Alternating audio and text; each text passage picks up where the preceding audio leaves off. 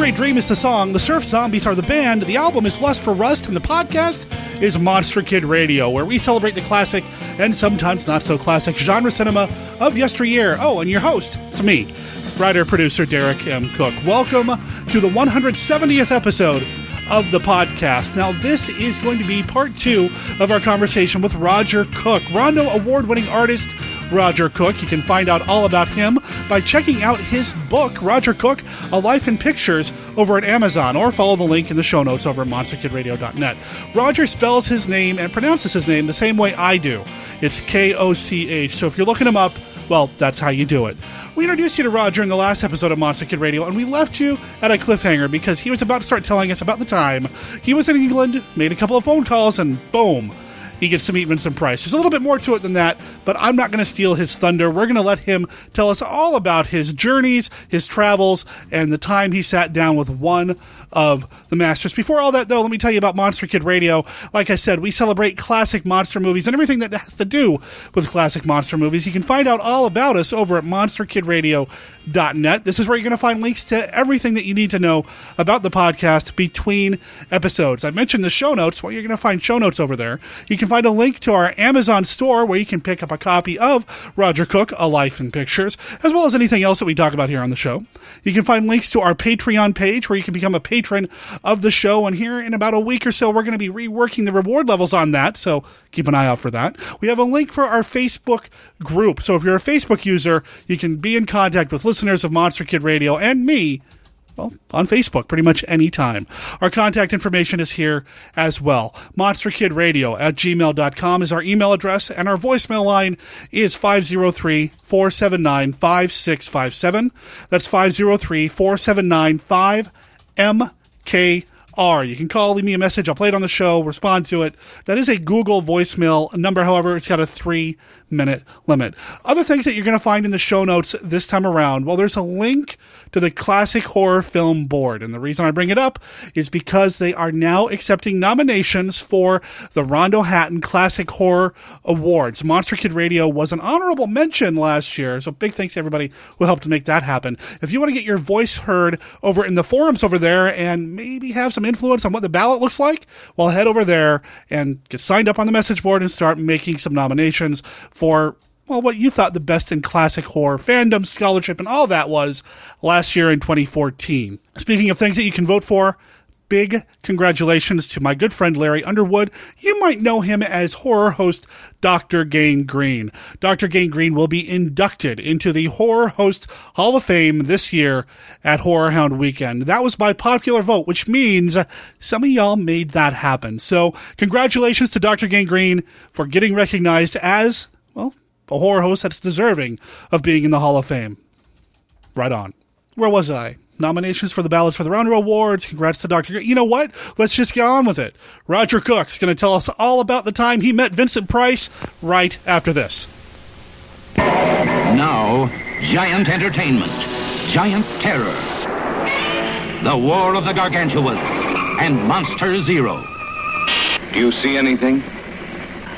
From a planet 50 million miles beyond the stars came a strange message. Lend us your Rodan and Godzilla to fight our Monster Zero.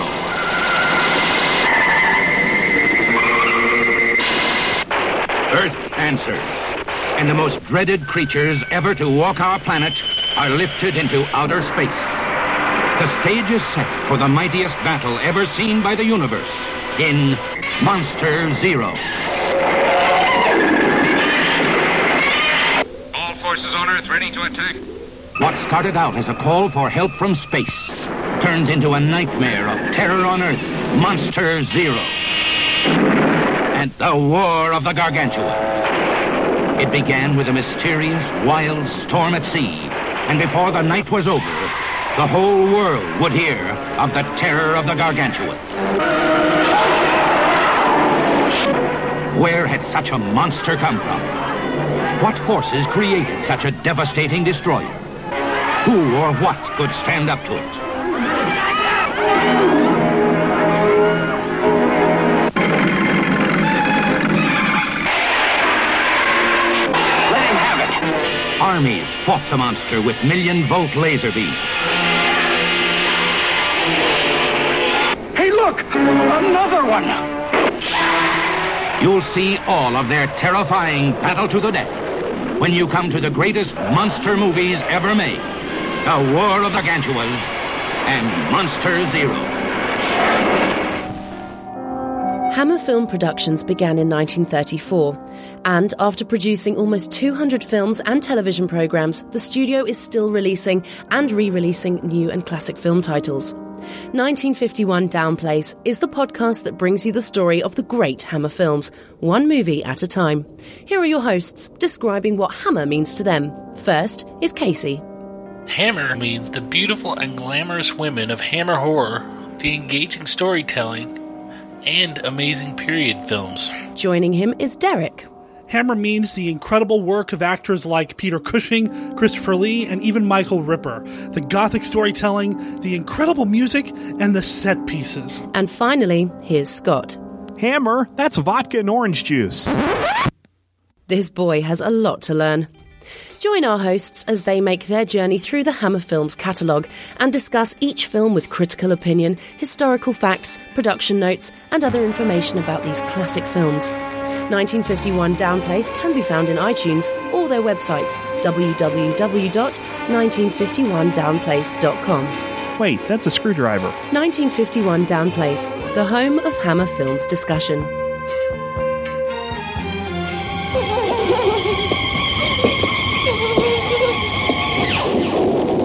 Has never been a ghost story created especially for the adult moviegoer until The Innocents.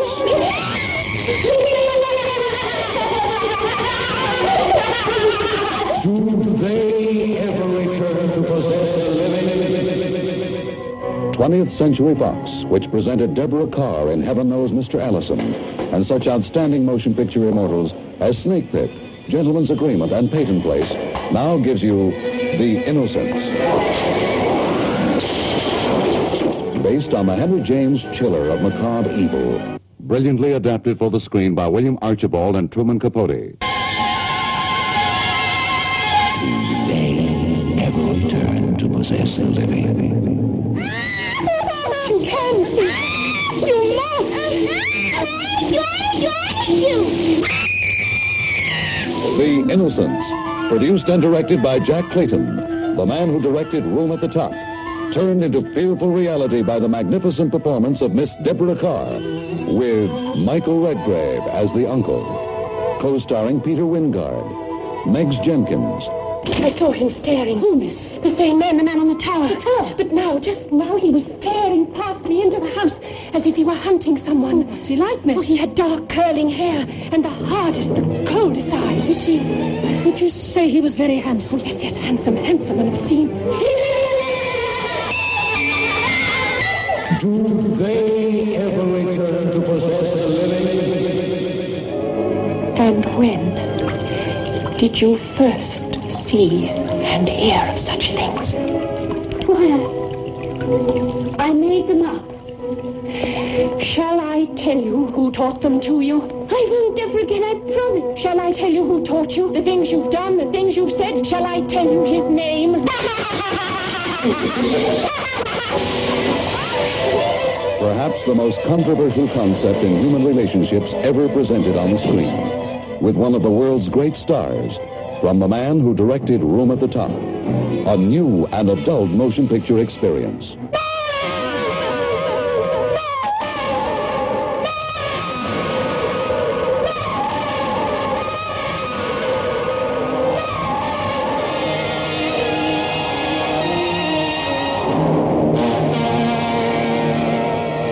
Do they ever return to possess the living?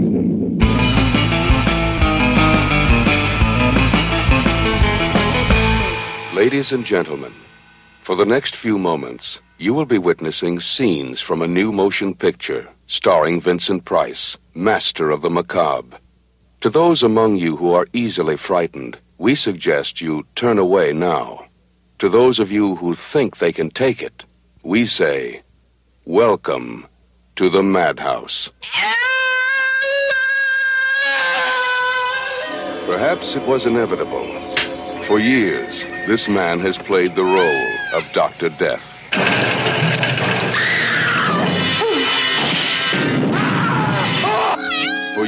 he has pretended to be a hideous, murdering monster. No! Now, at last, he has actually become one.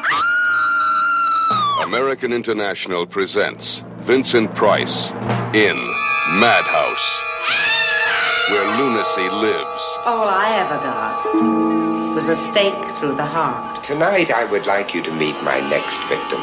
Fear lurks. Evil walks. And death waits. Death is the name of the doctor you've met. Stop it! Madhouse, a cinematic shock treatment. Guaranteed to scare you out of your mind. No one ever leaves Madhouse. So Madhouse is a little outside of our wheelhouse here on Monster Kid Radio. It's from the mid-70s. But you got Vincent Price, you got Peter Cushing. It's got a home here on Monster Kid Radio. And I just watched the movie for the first time the other day. I loved it. I thought it was great. And Price and Cushing together, I wish they'd made more movies together because they're just fantastic with each other. Yes.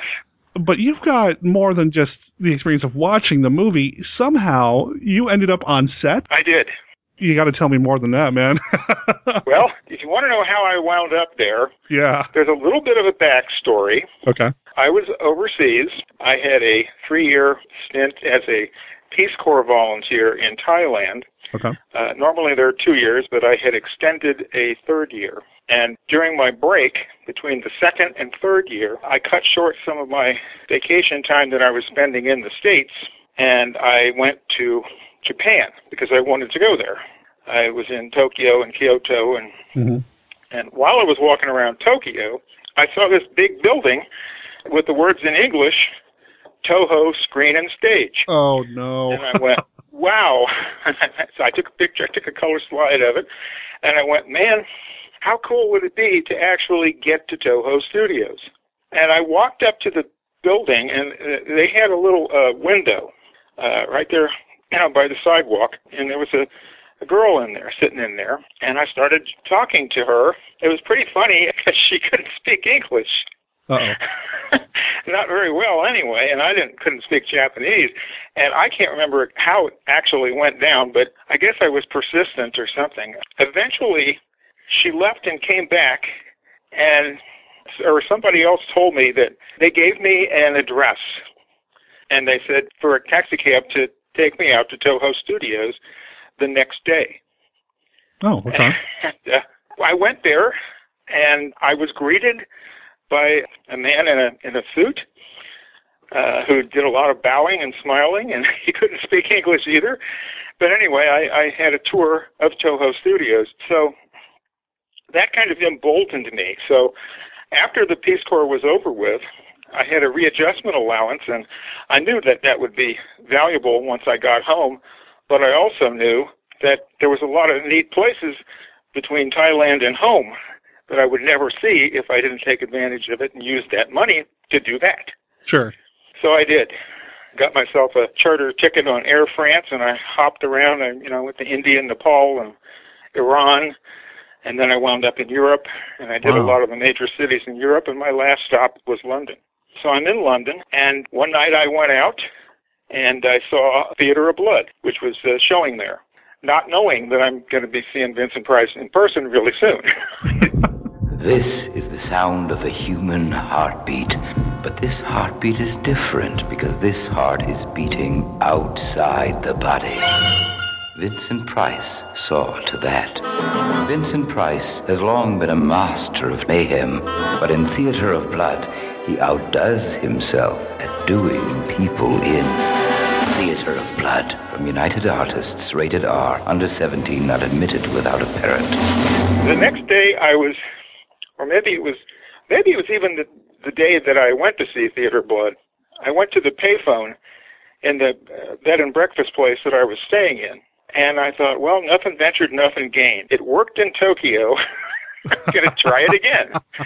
And I looked up, because I'm Monster Kid, and I retain a lot of names and stuff like that, like sports people can tell you about the games and who scored this many points and all of that. So I knew Twickenham Studios because, see, I was lucky. When I was in the Peace Corps, I was only an hour and a half by train from Bangkok, and the Thais loved movies. So I could slip in there on a weekend, and I could see movies, and I kept up with, like, the Hammers and the Amicus movies. So nice. I had already seen Tales from the Crypt and Asylum and House of Drip Blood. I've seen all that. So I dialed up. I guess I looked through the book. It's hard to remember. I was 26 then, and I'm 67 now. So I dialed up Twickenham Studios because I knew about Twickenham Studios. That just popped in my mind instead of like Shepperton or Pinewood. Twickenham popped in my mind. Okay. So I called, and somebody answered it. A woman answered her phone, and I basically said very quickly, "Yeah, nothing more than I'm an American tourist, and I really like the Amicus movies. And is there any way I could speak with either Max J. Rosenberg or Milton Subotsky?" Oh, wow. Okay. And I'm thinking, like, yeah, right. That's going to happen. Straight to the top. Yeah. Yeah, and she responds. And, you know, keep in mind, this was 1973. She responds, "Oh, Max is in Los Angeles, but hold on, I'll get you Milton." I'm trying to imagine being in a payphone and having that. It's like, what? Yes. Yeah, and I'm going like, wow, this is a lot easier than I had thought it would be. So the next thing I know, I've got Milton Subotsky on the phone. Wow. And I just gave him the same little thing about, you know, hey, I'm an American and I love your movies and I'm on my way back home from the Peace Corps and I wanted to tell you how much I love Amicus films. And he invited me out the next day. He said, "Come on out." Wow. And he got my name and everything, and he said, you know, just hit the cab driver, taxi driver, drop you off, and the guard will be expecting you. So, of course, that's what I did. I don't think I got that much sleep that night. I was going to imagine, yeah. And sure enough, you know, they ushered me in, and, you know, you see a lot of Twickenham as it was in Madhouse. That's one of the more fascinating aspects of that movie. Mm-hmm. There, you see Vincent Price walking in, you know, to like the entranceway and where there's a lobby. That's where I was taken, and they even had the stuff from Madhouse. They had like a bulletin board that said Dr. Death, and it had a picture of Vincent Price on it. Oh, wow. And I didn't know what was going on. So I was taken to Milton Subotsky's office, and we had a very brief, handshake, and I guess I gave him some compliments and thanked him. And the next thing I know, and he's a busy executive, so he says, "Come with me." So I'm following him through the hallways of Twickenham, which you can see in the movie Madhouse. Those aren't sets. That's the actual hallways. They put little names on doors and stuff that were fictional. Sure. Like Paul Toombs and Rainbow Television and stuff like that. But that was actually Twickenham. So we come to the soundstage, and we waited outside because the red light was on, big red light. Mm-hmm. And while we were standing there, Milton Subotsky said, "I'm going to leave you here for a while, and I may be back later, because I'm going out to Shepperton, and I may come and get you." And he said, "We're doing a scene out in Shepperton with Ian Carmichael and Margaret Leighton." Of course, it didn't mean much to me at the time, but now I know that they were shooting one of the stories from Beyond the Grave. Every once in a while, there is a special kind of horror film that becomes a horror classic. In 1931, it was Frankenstein. In 1932, it was Dracula. In 1971, it was Rosemary's Baby. In 1973, it was The Exorcist. And this year it is From Beyond the Grave. Secret worlds become public nightmares where children's play toys are the devil's weapons. A truly terrifying motion picture where death is just the beginning. And the grave is not just a resting place. And pleasant rooms become evil tombs. From Beyond the Grave, the horror picture you will remember all your life. If you remember that one. Yeah. That particular story where Ian Carmichael's got the invisible demon on his shoulder. And Margaret Leighton plays the psychic that gets rid of things like that. Sure. Anyway, that never happened. I mean, once the door opened and I went inside, that's the last I ever saw of Milton Subotsky. Okay. He either got busy and forgot about me or whatever, or maybe he figured that I would just as soon stay with Vincent Price than go to see Ian Carmichael and Margaret Leighton, which I think he was correct. Probably, yeah. Good call there. Yeah. And he opened the door. Just as he opened the door, imagine how hard it was for me to take this in. Here comes this tall man wearing a black cape, and he's coming right towards me. Uh-huh. He is coming right towards me, and he can see that I've been ushered in by Milton Subotsky. I don't recall Milton Subotsky saying anything to him or anything, or even introducing me or anything, and I'm not even sure where Vincent was heading. It dawned on me, oh my God, this is Vincent Price, I can't believe this. And as he got closer to me, I don't know, he might have been heading to his dressing room or something, he said, I guess I'm probably paraphrasing, but he said something to the effect of, well, if we'd known you were coming, we would have waited. Wow. You know, by some miracle, I managed to remain on my feet and conscious. So then I'm in there, and I'm on the sound stage, and I'm looking around, and I'm taking it in, trying to figure out, well, my God, this must be, they're doing a Vincent Price movie. And as I'm looking around, I'm starting to get a little confused because the set that was up, well, there were actually two sets. One of them was a real small set with just white walls and a bed, which is where, after the introductory piece of Madhouse, they're giving Vincent an injection because he's swooned because he saw his fiancée without her head. Mm. But that was the set for that. I know that now. But the main set was that room with the fireplace and a big table with food on it and a chandelier hanging down and the bed with the canopy. But then I'm noticing there's cameras, and the cameras say Rainbow Television. Well, I didn't know what this movie was, so I thought, well, maybe this is a television show that Vincent is doing. You know, I didn't know. Yeah, I thought maybe Rainbow Television was a real thing. Sure. I mean, this is, early 70s, so it's not like you have the internet and people are talking about what Vincent Price is making right now. So, yeah, I mean, right. I'm trying to imagine walking into a set that's got a set, you know, so. Right. And then I saw the director being addressed, and I can't remember. It's just hard to remember every single detail. But I pretty soon found out that the man who was directing the movie was named Jim Clark. Well, that confused me, too, because had it been Roy Ward Baker or Freddie Francis, I would have gone, oh, yeah. Sure. I had never heard of Jim Clark, and only later, by doing research, did I find out that this guy had been the editor on The Innocents, which is one of my favorite ghost movies. Oh, no. Jack Clayton's The Innocents, yeah. Uh-huh. He hadn't directed many movies, but he had edited The Innocents. But then I did hear them calling the name out of the art director, whose name was Tony Curtis, and I recognized that immediately because he was credited on Tales from the Crypt, all the Amicus films, at least the later ones. So he was there on the job, and eventually Vincent came back in, and he sat down in his chair, and he was being attended to by a woman, kind of a middle-aged woman. I don't know. I have no idea who that was. It wasn't Coral Brown. She wasn't there that day. I didn't even know that his romance with her had begun. I had no clue. Sure. She wasn't there. Maybe she was having her hair done or something. So the woman that was leaning over with him, it was either like a wardrobe mistress or maybe the script person. I don't know.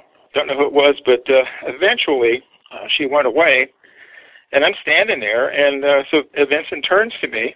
He's not getting up. He just turned to me, and he smiled, and he reached out and extended his hand, and I shook his hand, and he was very interested to find out that I was an American. And I told him that, you know, that Mr. Subotsky had kindly invited me and that it was a big thrill. And I was on my way back, traveling, on my way back home after 3 years in the Peace Corps.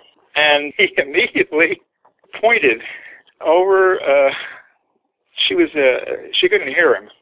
She was on the other side of the soundstage. Uh-huh. He pointed to this little blonde girl who had a pink shirt that was all bloody and blue jeans. And he went, "Now she's a real Peace Corps."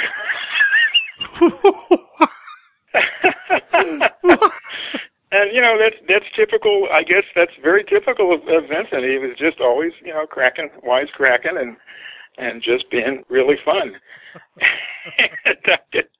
So, of course, I found out later that the little girl who's the Peace Corps was an actress by the name of Natasha Pine. And at the time, I didn't think I knew her. I later found out that I had seen her in Franco Zeffirelli's The Taming of the Shrew with Elizabeth Taylor and Richard Burton. Uh-huh. They had her as the romantic interest to Michael York. I think that was Michael York's first movie. I had no idea that she had ever done a Hammer movie because at that time I had not ever seen Devil Ship Pirates.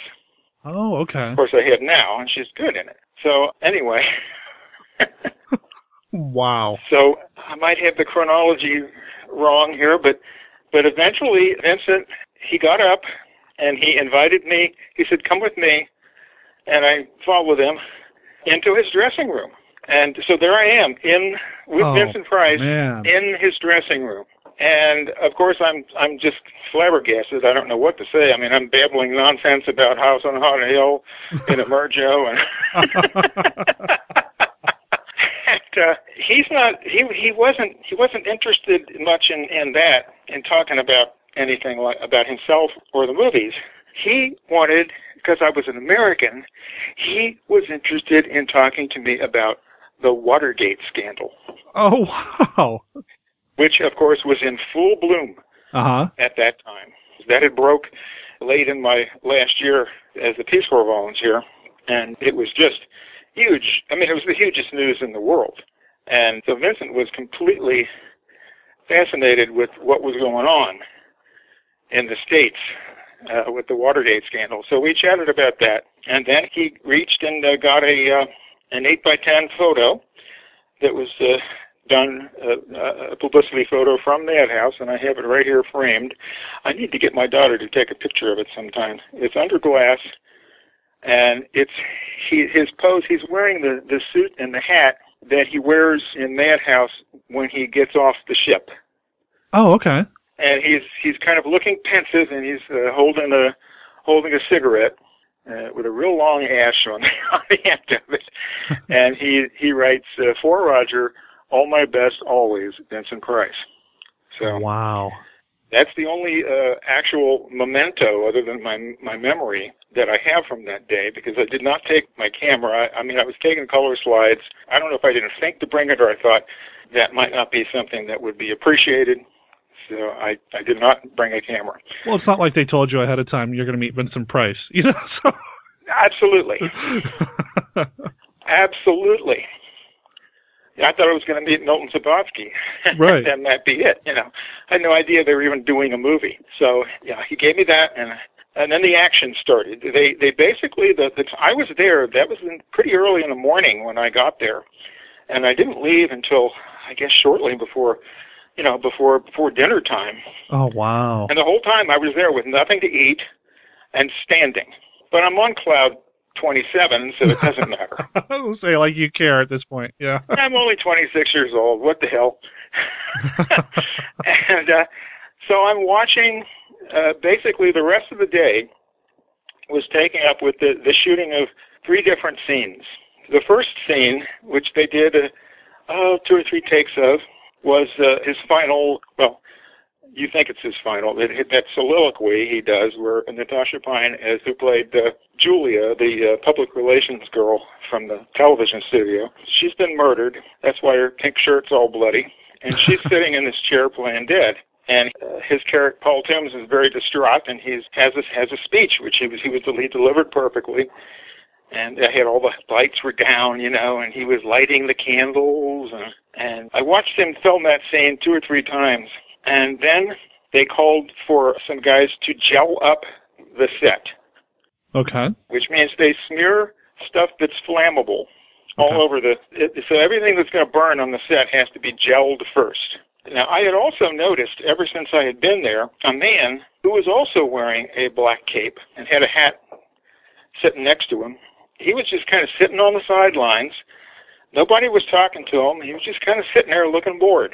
Well, that was the stuntman, who they did eventually call Rocky, and who I've now found out was a very well oft-used stuntman back then named Rocky Taylor. As a matter of fact, Rocky Taylor, I think he's still in the business. I don't think he's doing stunts anymore, but he's supervising stunts. Oh, okay. Because I saw a DVD, I can't remember what the movie was, but they had an extra about him. And he was in other movies. He was in that what's that motorcycle movie with George Sanders? With the Living Dead on the motorcycles riding around Stonehenge. You know that one? I do, and why am I drawing a blank on it? They were just ordinary troublemakers as long as they lived. But they returned from beyond the grave with superhuman powers, unleashing an unholy reign of terror that holds an entire community in the grip of psychomania. Psychomania. Everybody dies, don't they? But some come back. How do the dead come back, Mother? When you die, you've got to believe that you're going to come back.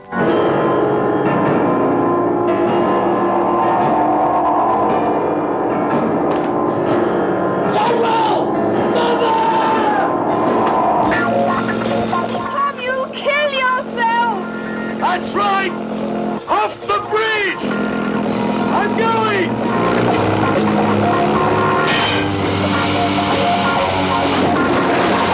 You can only die once. After that, nothing and nobody can harm you. Oh, man, what are you waiting for?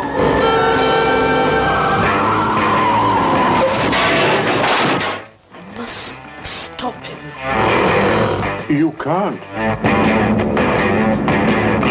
I must.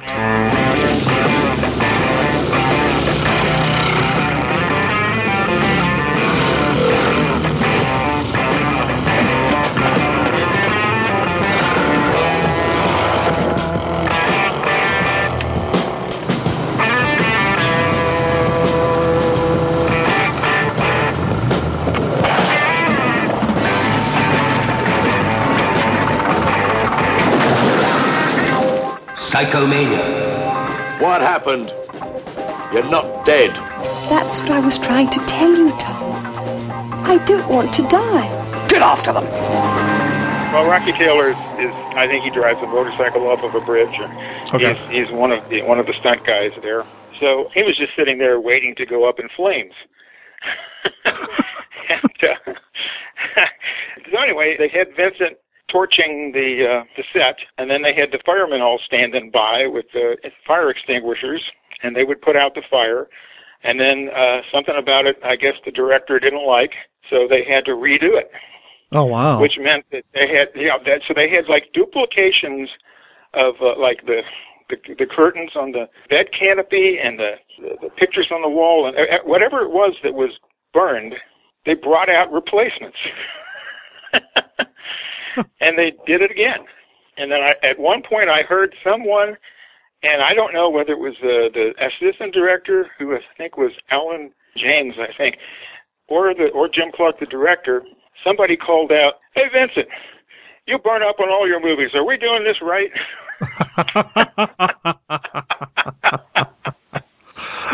Nice. And that's something you don't easily forget.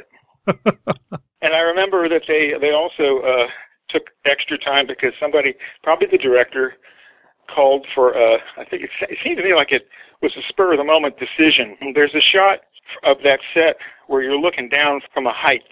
Uh-huh. I was there when they did that shot. They rigged that, and that took a lot of time. So I could see, how time-consuming and how if you're acting in a movie, how, you know, you spend most of your time just sitting on your butt. So they did that. Then they set Rocky Taylor on fire, and then they extinguished him.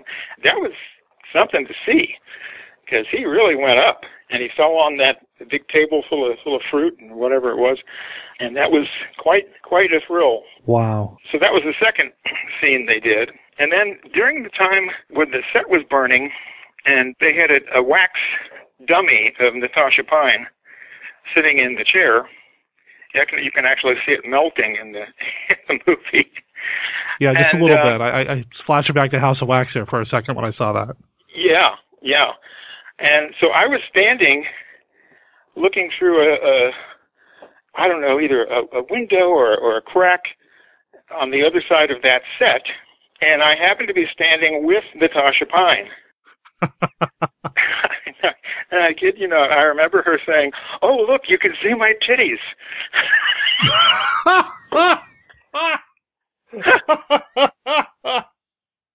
Wow. Yeah, I'm recalling a lot of these goodies.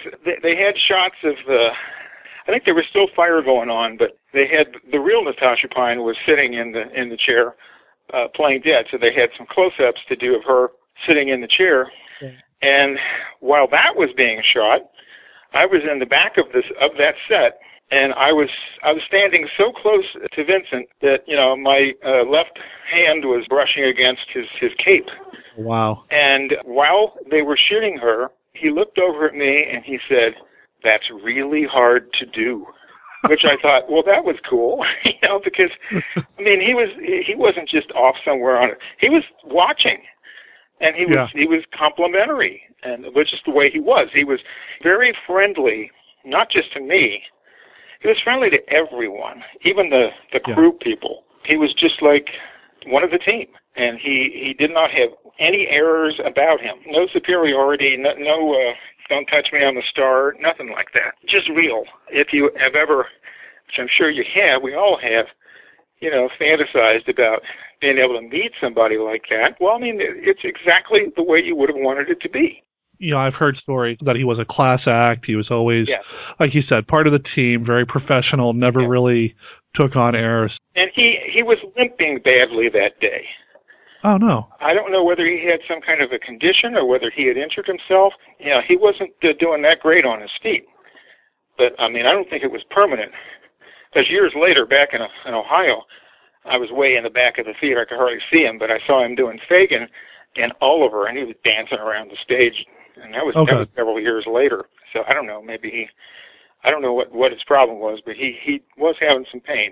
And then also while I was standing there with him, he also, I guess I must have said something like, I must have mentioned how much I liked Dr. Fives because I had been able to see that while I was in Thailand.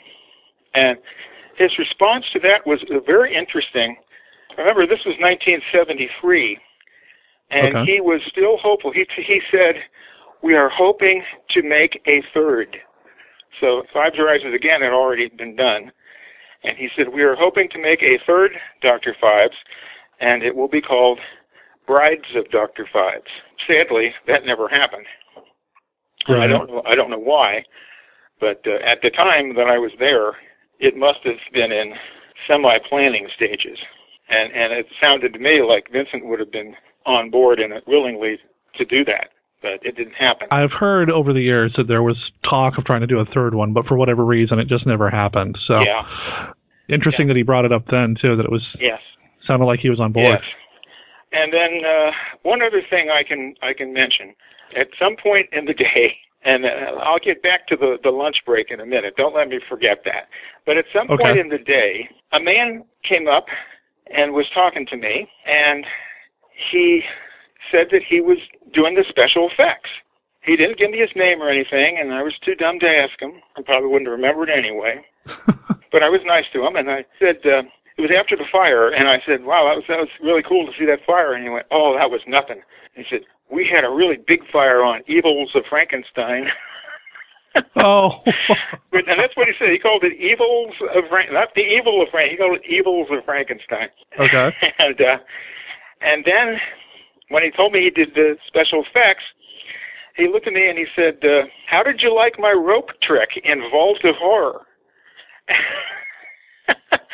Well, at that time, Vault of Horror had just come out earlier that year, and I had already left Thailand, so I had been traveling for several months, so I had not seen Vault of Horror yet. Enter Death's waiting room, if you dare. No! No! Below the crypt lies the Vault of Horror. Rated R. Under 17, not admitted without parent. The Vault of Horror. It has all the things that make life worth living. But I looked him up, and so I was talking to one of two people. He was either Norman Kerss, Kerss, or Roy Spencer. The special effects team is listed on Google as Kerss and Spencer, okay, for Madhouse. So it was one of the two guys. I don't know which one. Now, the last couple things I'll mention is at one point in the proceedings, I can't remember whether it was before or after the fire. Oh, there was another scene later, too. I'm not done yet. Okay. Everybody broke for lunch. Okay. And they just left me there. I mean, they left. Every single person left the soundstage except me. Wow. I just stood there. And nobody invited me to come along, or nobody even, nobody seemed to mind. Nobody noticed me, and I didn't bring anything to eat. I was alone in the soundstage the entire time the crew was gone to lunch. Wow. And I am proud to say that I didn't disturb a thing. No souvenirs, huh? No, I did walk around. Uh-huh. I walked onto the set, and my goodness, thank goodness I didn't lay down on that bed. I could have been killed. Because the manacles, come up, and then the canopy comes down. But no, I didn't do that. The only thing that I did in my walking around the soundstage was I noticed another chair, and it had the name Peter Cushing. Oh wow! So yes, I sat down in his chair for a brief moment. So. Oh wow! That's the closest I ever got to meeting him. Because, of course, he was not there that day. It was just Vincent, the stuntman, and Natasha Pine. Roger Cory was not there, and Adrian Corey was not there. Linda Hayden was not there. Thank God Vincent was. But, yeah. And then after the fire, Vincent looked at me. He wasn't giving me that much attention, but he did look at me, and he said, stick around. So I stuck around. And so after a period of time, he came back out, and he had been in the makeup, and he had his burn makeup on. Oh, okay. Yeah, so then that was the final scene that I saw them shoot that day, was Vincent walking through flames wearing his burn makeup, and they had a technician who was like squatting on the floor in front of Vincent as he was coming towards us, and he was holding up this like a triangular metal device with a hose on it, mm-hmm. and they called it a fan tail. And what it did is it shot up flames in front of the camera, in front of Vincent, but not close to him at all. It's just, it gives the illusion that he's got flames all around him and flames in front of him. Right. And actually, this guy was kind of like he was squatting, holding up this fan tail, and like duck walking backwards with the camera right behind him. And me right next to the camera. That scene shows up in the actual movie Madhouse only at the end when Peter Cushing is projecting the little roll of film that Robert Corey has given him as Paul Toombs' last reel of film. Remember? Right. Mm-hmm. And so Cushing is back at home, and he's projecting that scene. And that's where you see the scene that I'm describing. And then all of a sudden, it's like it looks like Vincent has come walking out of the screen, while he's on the screen, coming through the flames. It's a very brief shot. He was making eye contact directly with me. So every time I watch that movie, I'm seeing him looking at me. Wow. Also, you get a better view of the Rocky Taylor going up in flames during that movie, too, when Cushing is projecting that movie. you actually see him falling on the table, which you don't see in the actual movie part. So, right. And that's about it. The last thing that happened was towards the end of the day, I found myself out in the hallway on my way out, and I found myself standing there for a moment and having another word with Vincent, and just amazed at how tall he was. I'm 5'11", but he's like way over 6 feet. I'm looking up to him. Sure. I expressed my regret in not having been able to meet Peter Cushing, and he said, he came very, very close to actually telling me where I could find him. Oh no! And then he paused, and he said, "No, his wife just recently passed." Oh yeah. And I got to have second thoughts about that, So, but I thought, I admired him for that. Sure. Because he wanted to get me in touch with Peter Cushing, but he thought about how sad he was and how upset, how distraught he was, and so he thought better of it. But yeah, so that's all the stories you've heard about how devastated Cushing was. I can verify that.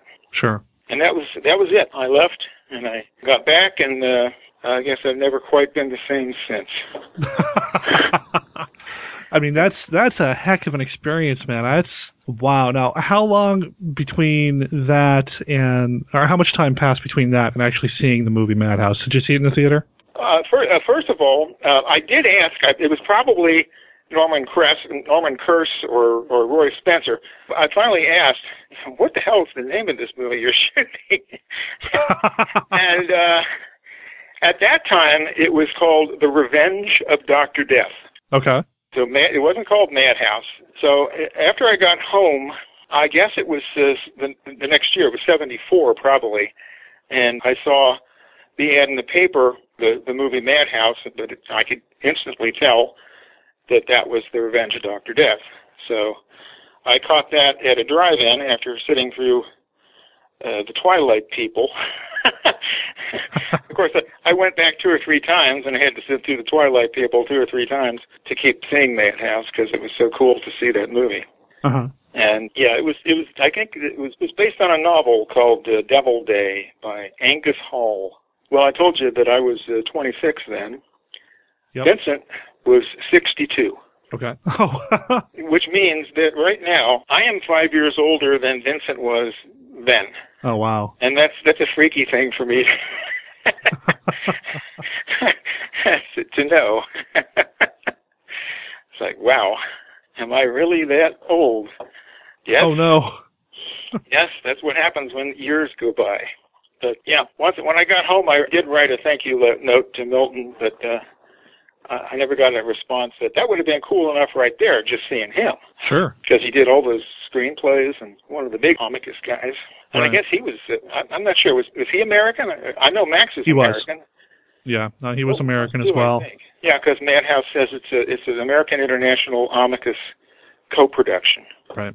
Doesn't it? But at least I was able to tell Vincent, how much I loved Theater of Blood. That was cool. That was just too freaky, just seeing that movie, and then the very next day, there he is. That's crazy. I'm just trying to imagine what it would be like, I know. Especially when you describe him opening, coming right for you, making yes. eye contact with you, and yes. then later seeing that scene in the movie. Yes. Oh, wow. It was like a dream. It was a real dream come true. I guess I was incredible. It wouldn't have happened had I not made that phone call. But that being said, man, I was very, very lucky. Very lucky. Yeah, I can't imagine something like that happening today. You just cold call somebody and they're like, oh, yeah, come on out. I just can't imagine it. No. That would never happen again. Probably not at the Toho Studios either. Oh, no, not at all. Again, I was even luckier there. Because of the language difference, or? Well, yeah, absolutely. They took me into a what I thought was a warehouse that had all the suits, all the Godzilla and Rodan and Ghidorah, and they're all in there. Huh. And circa whatever that was, 1972. So those were probably the costumes, the suits that were used in things like Destroy All Monsters. About that era. Sure. I didn't find out until later on that it was being used as a warehouse, but what it was an old practice gym where dudes like Toshiro Mifune would go in there and work out and practice their samurai skills. And now they're restoring the monster suits. That's amazing. Yes, it is. Yeah. Oddly enough, or sadly enough, both of those places, I think, well, I think Toho has been rebuilt. I don't know if in the same location or not, but Toho had a fire and burned down, and so did Twickenham.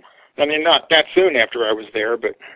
Sure. There was eventually a fire. I don't know whether it was because they were shooting a fire scene or probably not, because they had those things pretty well controlled. Right. So I got back to my bed and breakfast, and I got something to eat before I passed out. That's right, man. You hadn't eaten all day. You've been on your feet all day. But yeah, just having the experience with Vincent Price and seeing a film being produced, a film that, I mean, it sounds like you said you went back and saw it repeatedly. I'm sure you've got it on DVD now. Oh, sure. And it's a fun film. Like I said, I had just watched it for the first time. You know, I love my classic monster movies, but there's a lot out there that I hadn't seen, that I'm still playing catch up on a lot, sure, just because of how my background, you know, growing up was. Sure. And watching this one, this was a fun little movie with, I mean, Vincent Price is top of his game, playing a guy who does monster movies. So, I mean, it's right in his wheelhouse, is what he's known for. And it's a great film. I think the title's a little misleading. It is. But other than that, I think the movie's phenomenal. Some of the like the murder scenes are kind of like they kind of like remind you of Argento. Yes. With the gloves and the hands, and you always see somebody putting on the black gloves before something's about to go down. And yeah, I mean, that's a very Argento-like thing. Yes, yes. And I always love Linda Hayden and anything she's in. Yeah. And Adrian Corey, and got the music by the same guy that did all those other Amicus films. And now, you're pronouncing it Amicus. I've always pronounced it Amicus. It sounds like maybe I'm wrong. It is Amicus? I have no idea. Oh, okay. I expect it could go either way. I have no idea. Well, we both know what we're talking about. So. Yeah, right. Amicus, whatever. Yeah, yeah. But it is a good little movie, and I'm glad I watched it. And Roger, thank you so much for sharing these stories with me and with Monster Kid Radio. I'm blown away. I was quiet through most of it because I had to put myself on mute while I was listening to you because I kept going, wow, wow. The only regret that I have is that guys like you could not be there with me, you know. Yeah. And I would love to have been able to experience that with other friends that were of like interest. That would have been even cooler.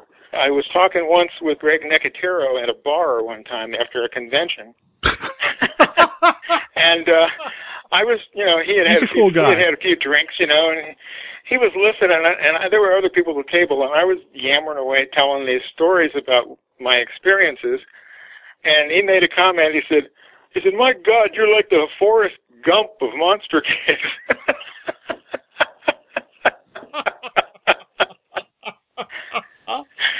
Yeah. Oh, that's awesome. Yeah. Yeah. Yeah. So yeah, I've been lucky to do that, and I always enjoy relating this, and I like being able to tell the stories because it keeps me remembering them. Well, then of course we've got the movie to help jog the memory, you know, and that does too. Yes. Yeah, and I'm not going to watch that movie again in the same way now, knowing that I'm friends with a guy who was there, and, you know, man, just to hear the stories, it's amazing. I think, you know, I mentioned earlier that we're pretty lucky that we can see these movies on DVD or on demand or whatever. So I also think we're very lucky to have things like Facebook and Skype, which we're using right now, so that we can connect long distance to talk about this stuff, because... You know, us monster kids, man, we got to stick together and keep remembering these movies. And boy, we should. Every once in a while, one of us gets lucky and gets on the set. Yeah. We got to keep the tradition of Uncle Forey going. Oh, sure. I've said this before elsewhere. I don't know if I've said it on my podcast, but I feel like podcasting sometimes, you know, might have been something that Forey would have been really excited about because it's an opportunity to communicate with so many people all over the place so quickly. Yes. Yes. Yeah. Oh, he would have. Really, I thank you for inviting me. Oh, yeah. And it sounds like we'll probably have to have you on again. Sounds like there might be a few more stories here and there we're going to want to talk about. I got to hear more about this Toho experience, man. Well, it's not monster-related, but I have a pretty amazing personal story with Johnny Weissmuller, who was Tarzan. We'll probably crack you up. It's pretty funny. Well, we'll definitely have to do that then, because I it's my podcast. I can talk about whatever I want. And if I want to talk about the guy who played Tarzan, that's what we'll do. Do you have any other conventions coming up soon that people might be able to bump into you at? There's a possibility. There's a convention in Indianapolis. It's actually not that far from where I'm living. It's probably about an hour, a little over an hour drive. I think it's the Days of the Dead is what it's called. And I think it's the very end of February. And they're going to have a lot of the people from the original Dawn of the Dead there. People that I have not met, like David Mg and Scott Reiniger, who plays Roger, and the girl, Galen Ross, and, of course, Ken Forey, who I've met several times. They're going to be there. And I don't know. I may very well, if the weather permits, slip up there. I'm not going to be able to afford the huge, big deal where you can, you know, pay to see George Romero, and I think John Waters is going to be there. But I might be around. Somebody might bump into me if they go to that. I'll let people know on Facebook whether or not I'm actually going. I'd like my daughter to go. It's going to depend upon how she's feeling. She'll be about 6 months along by then, so but we'll see. Well, if there are any Monster Kid Radio listeners out there who bump into Roger, tell them that Derek said hi, and shake his hand and thank him for these stories, because this is amazing. Well, thank you. It's totally my pleasure.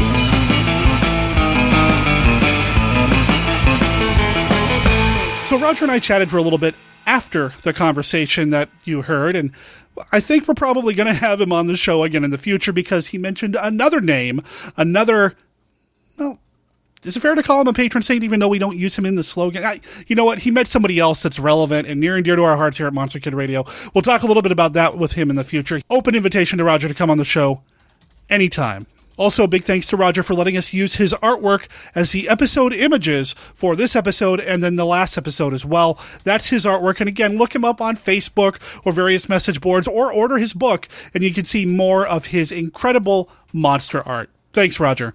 Next week on Monster Kid Radio, you are going to hear the long-awaited part 2 of the interview that I did with the filmmakers behind Tales of Dracula. Now, part 1, there were some audio problems, but there's still some solid content in there. Part 2, we remastered it. They did a little bit of work on their end. I did a little bit more work on my end, and it's going to sound a heck of a lot better. So part 2 of that is coming. And then a special announcement.